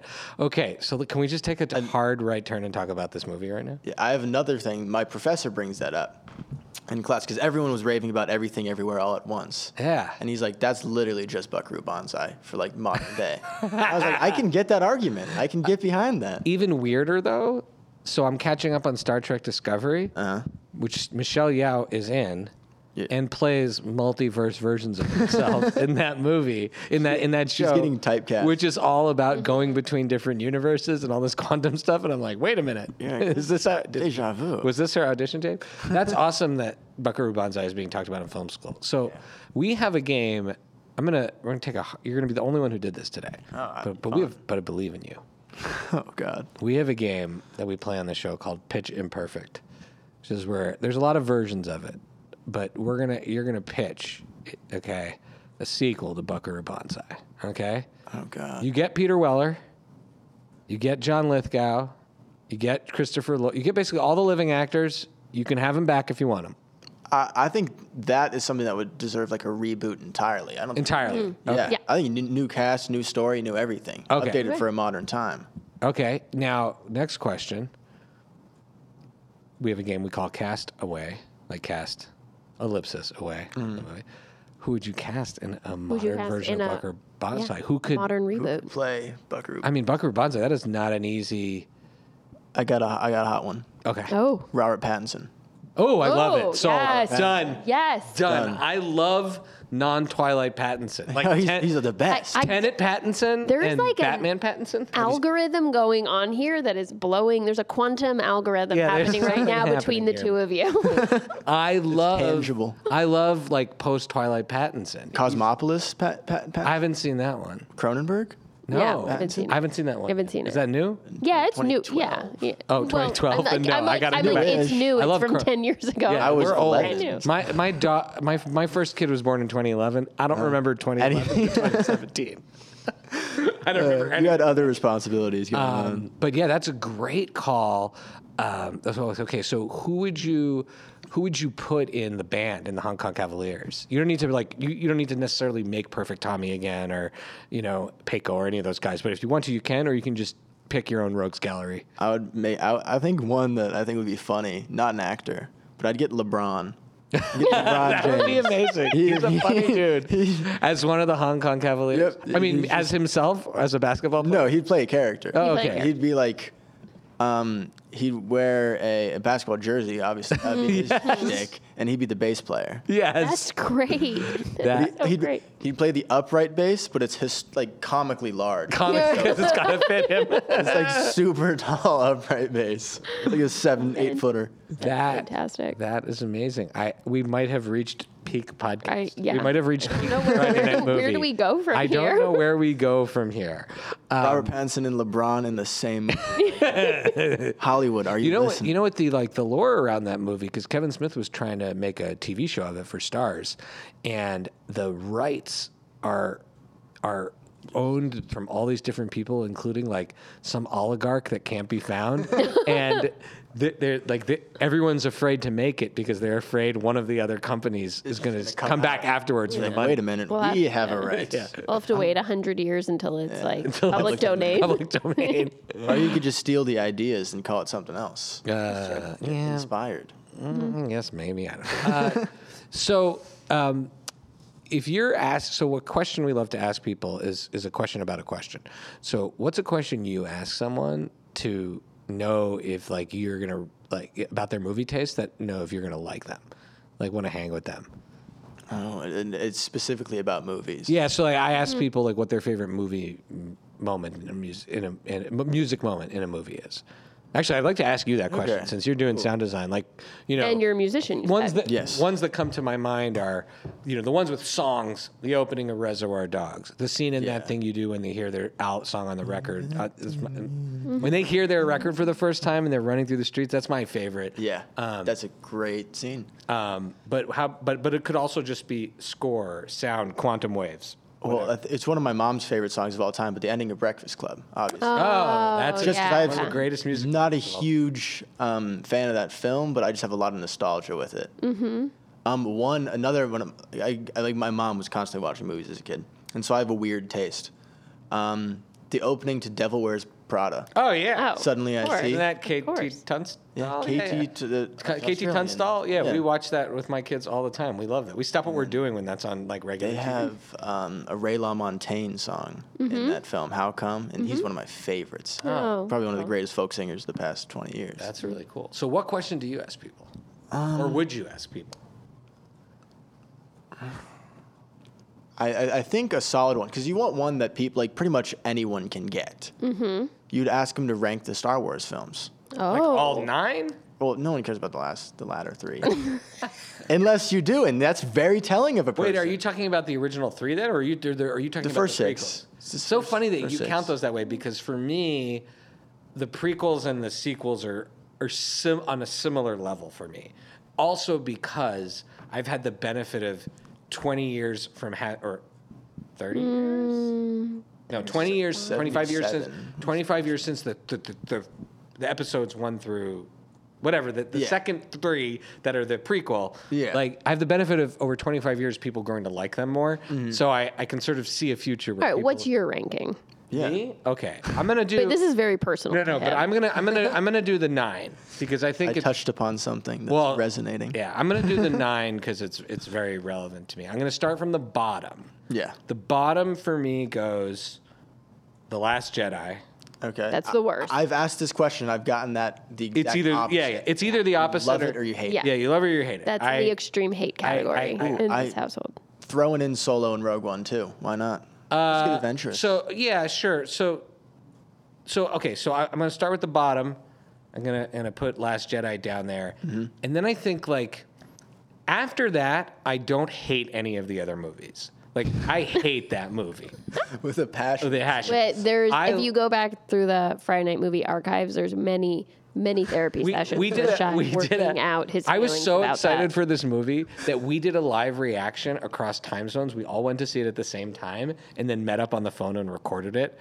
and then we like get on the phone and we were like, "Oh my god, we all hated that." Wait, what year did that one come out? 18, I Uh-huh. think. 28. was that the one I was very pregnant for, think or was you were- uh, that the you were- previous one? No, that was the one that I was like two days past my due date. yeah, yeah. No, you had a baby go for the see it. Rise of Skywalker, I think. Or maybe not. Okay. Okay. So Last Jedi at the bottom, Return of the Jedi at the top.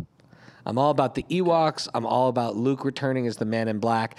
And there's there's a there's a connection because I'm someone who my Star Wars story ends with Luke going from whiny kid to like badass architect who then is willing to sacrifice himself for everyone, right? That who truly grows up. Hmm. And then they next time I see him in anything, he's drinking cow milk and whining and like again and, and Like it's it grumpy was old like it was man. made by someone who hates that character. Yeah, it's he doesn't kinda need to retroactive. yeah, it's sort of like back. it's it's a retcon, and it it it. it there were other things done with that character in all those books, so so that's why those are my two polls. Mm-hmm. Going from there, then it's like pretty conventional. Then I go to actually, then I go to the original Star Wars, uh, A New Hope. Okay. Then I go to The Force Awakens because when The Force Awakens came out, like the potential of that and the the joy I had of that was so high. Like and and then it sort of gets wasted but but like I can't ever give up the f- I saw it 5 times in the theater. I think I saw three. Yeah. I very vividly remember it was Christmas of 2015 or something. I'm with her and my brother. I haven't seen a Star Wars in uh, theater since uh, Revenge of the Sith, or yeah, the third one. Um, and I just remember the music comes on and just instant goosebumps. oh yeah. I was like, oh my, And- God, this and like just- this feels right. all the possibilities and i wasn't hung up on oh it repeats the other movies i'm like what it's star wars you're giving star wars to a new generation i'm like you know what didn't repeat the other movies the phantom menace and we got a little kid flying a plane winning It a was sweet. for you maybe yeah, Yeah, I, I was like a kid. so well i love the It's well, the different, same Shai. reason- It's different. For, that's what, the way you feel about Ewoks is the way that Yeah. other people feel about, you know. I grew up thinking having a rat tail was cool. oh, okay. Oh yeah. I wanted that so, badly. so then i go so then i go to revenge of the sith after force awakens wow, Empire is like Yeah, Yeah, I'm not- Empire, I think is my favorite. I'm not a big. I, I lo- we're all we're all in the range of movies that I like. Then I go Empire. Empire's just like very talky, very depressing. yeah, Um, and then the other ones it doesn't really matter to me. Although Ro- Rogue One probably after Empire. Eh, I like Rogue One a lot. Rogue One's like a number Yeah. two or three for me. Yeah, Mm, I'm a big Rogue love One Rogue. fan, but I but what China, what you and I have talked about, the reason we like Rogue One so much is because everyone dies at the end. Yeah, they have the Because- cojones to right. kill But everybody. it's also off. because Star Wars isn't about them. Yeah. So we don't need a sequel. We ended up with a whole prequel. Yeah, now we're watching. But- now I gotta watch Andor and his But it- grandma, like starting the rebellion. Sad like- Star Wars. Sad there's, Star there's Wars. too much media in the franchise now. Yeah. It was it was very precious before. See, one thing Star Trek can absorb is shit, because Star Trek there's so much of it. Eh, if they have like five bad seasons of a show, eh, whatever. The Borg will come through time and You eliminate. can just come up So- with some new excuse. so Rogue One's number two for you. What's Probably. what's Probably n- what's Empire, I would say. okay okay Empire. What's number three? See, it, it changes depending on when I watch them. Mm-hmm. I'll probably do A New Hope. Okay, New cool. Hope is just iconic. Yeah, I mean it's the reason why I love movies. I al- it's I my also favorite. That's love my number one. Solo. I love Solo. oh, you and my mom. I have no comment. I'm not getting involved. My in this. my thing with Solo is this. They explain everything that happened to him in the span of one week. That's the, that was my biggest complaint with it. Yeah, I mean this is. that's actually He meets, a re- Chew- that's a he meets really, Chewbacca. That's a really he good gets his comment. name, and he does the the, the run all, in All the in- span of like three days. Yeah. So- and, And he gets his blaster, and I'm like, yeah. uh, yeah, I mean, I guess What did he do? Just sit around eating saltines for like, six being years? a scoundrel. Yeah, I think they just. I think um, it's really funny. I read an article recently that said that they had that that Star Wars took the wrong lesson from Solo. The issue with Solo wasn't casting. I think Alden Ehrenreich was killed it. Wonderfully cast, um, wonderfully cast, and and uh, uh, the best. I mean, he's like Donald Donald Glover, Glover, yeah. Mm-hmm. is like perfect Lando. The real issue is, is no one wanted that story. Some like, and I'm a big fan of. Do you ever see Prometheus? Yes, Okay, I think this movie with cool sound, by the way. it is the entire Alien And franchise. I love the Alien movies. I'm obsessed with them, I- except Alien Requiem, or Alien Predator Requiem, which is really god awful. I remember watching that on my iPad as a kid, so I God. have nostalgia. Oh So I was in the theater. I was so excited. It was so awful. Um, but like, have we really benefited from prequels to Alien? Right? Like, have we? Prometheus had a bunch of cool ideas Yeah. and things, but like Alien Covenant, like in some ways, I'm like, I don't know if I want prequels of things anymore. Yeah, I think I'm kind of kind of tired of like he- hearing the same stories and the same worlds over and over again. It's a lot of origin stories. Yeah, Oh, I hate origin stories, But- by the way. I love, I love Our just, like- sister, who our, is our third co host who lives in Spain, she loves an origin story. Uh, Give her an origin story and some star-crossed lovers, she's set. yeah. Whereas me, I'm like, just I know Uncle Ben died. Just so you actually really like Homecoming then? Uh, I would assume. I, I like Homecoming because it can't escape the fact that the other movies exist. Yeah. But the fact that after all that, it turned out Uncle Ben had actually just never died and told him with great prior responsibility was maybe one of the dumbest things I'd ever seen. yeah, That they revealed that at the end of the third movie. I just thought they weren't wasting our time with it. So you didn't see the third movie. I did. No, oh There's yeah, we no- saw it together with all the three different Spider Mans. Yeah, but Aunt May dies. May dies and instead of she Uncle says- Ben. The one Yeah, who says she's it. the one who dies, and she's the one who says it. So wait, why That's does an- that bother you? Because because Because it's in this. he in his- become the reason why he becomes Spider Man. Oh, is because of that Uncle line. Ben. Yeah. In this one, I'm saying that the entire time he was Spider you Man. just saw like a Reddit post or something. It's Like, That'd be cool. I, Captain America exists. Let me, let me well, check I that guess out. so. In his version, all the other Avengers already exist, right? Yeah. But their So, version. but now he's gonna be more responsible so because I- she said that I- to him. I 'Cause like he was irresponsible, which is why everything got effed. I love Tom Holland as a young Spider Man. I, I like the first two Spider Man, but uh, the third one really undercut everything they had done. I'm just wondering if we should talk more about the film school and the films. But Mate- Mateo's asking, I'm having so. I'm I having know a you're having fun so much. time. I'm Mateo's having having, a great fun. time. Too. I'm, I'm having a having, fun great too. time. All right, Mateo. We're gonna have to have Mateo on for just a regular episode just to But- dig into this. okay, Mateo. I'll be on a Zoom sesh waiting. Please, Yeah. We- that's how we. It'll be usually like do the show. bat signal. I'll just have like a side computer just always on. That's just Ready. ring it. I'm like, I'm here. Let me Mateo- get my Hawaiian shirt. I re- I really like that shirt. I thank need to you. know where I can get one of those. My dad got it for me. Ah. it's a Ren Spooner. That's amazing. But it's University of Arizona. Yeah. Okay, so here at University of Arizona, you've I mean, one of the things we've loved about learning about the school is the integration of actors, producers, directors, all Yeah. working together, collaborating in this community. Very big sense of unity in the program. Going out into the film world, what do you, what's like one thing you feel like it's that they have prepared you most for? Um this whole al- you know, chemistry or alchemy of all this. Well, first off, just the skills I gained and the opportunities I had to work on films throughout the entirety of my four years. Like, I actually know kind of the process on a not like a macro scale, but on a micro scale, like a small short film. I've seen, like, I've gone through like writing, producing, um, like sound and like post production, during production, and everything. And I feel like I've experienced in everything. And so, even though I don't plan on, I just want to stay in post production. I don't plan on doing uh, production or anything. But by focusing on production sound, like in the over the course of these four years, I know like the ups and downs of like and like what those people have to deal with, and I know what it's like to get a good production sound person. So then it makes my job easier in post production. And so just the entire um, like nature of starting to finishing a film, and then also just working with people, like that's something that I, as someone who's um, a post production guy, um, a lot of it's just me sitting in a computer, just like do there and like I'm like ooh I have an idea and I run to my microphone and I like record something, but just working with people.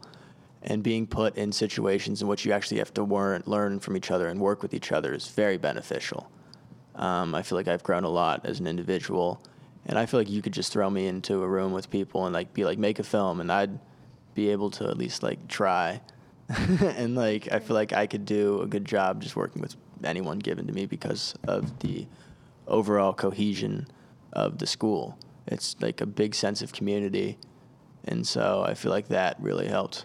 That's I, I great. think that answers the question. See, I can It get does, us it back into does. the conversation. I, I, Can I? Can I take just, it? I feel a level of responsibility. That's fair. That's true. You're the last interview, so there's Yeah. like, uh, so okay. Last question is like just it's like literally just being built in my mind as I ask it.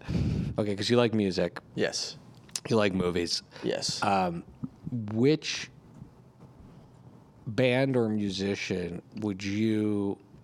I guess the sound design on their concert film or uh, work their concert film, Um, any point in time. Like, Any point in eh, time. So th- Yes. not if they're and any Dead or technology, alive. any technology too. So. okay. Like you want to go back and reshoot the last waltz with you know red cameras, go for it. Although personally, I think that would screw it up. But It's screwed. Um, does it have to be a concert film, or can I just can I just make my own? Like, yeah, you know, you Oh, make your yeah. own. Okay, Yeah, okay. you don't have to. I Like, wasn't sure you if don't- it was, like, you- I have to you stop don't have making sense. I love how this made up question. You're like, what are like, the what are the rules to this question There- from the guy who just ranked his Star Wars movies? Uh, Um, I think Electric Light Orchestra. I think just because of the sheer volume of people on stage and like the amount of sounds you get to work with, that'd be a fun time to mix. And just like That would be quite a And job. Jeff Lynn is seems like a really cool dude. So Ah, I'd love to uh, do something like that. Also, the Who. I'd love to do the Who. Oh, yeah? Seeing Keith Moon just like mixing his drums and like real, real, just uh, like the- the hanging real out with who. Keith Moon. Yeah. So That'd be Uh, a particular album? Like, are we talking like Quadrophenia? I would say Quadrophenia. yeah. Um, th- I think that's top ten albums of all time. So mixing drums is that a thing for you? That's probably one of the hardest I think jobs Yeah. in sound. Yeah. Um, so I'm a drummer. I started out playing drums. Me too. He's a drummer. Who's your favorite drummer?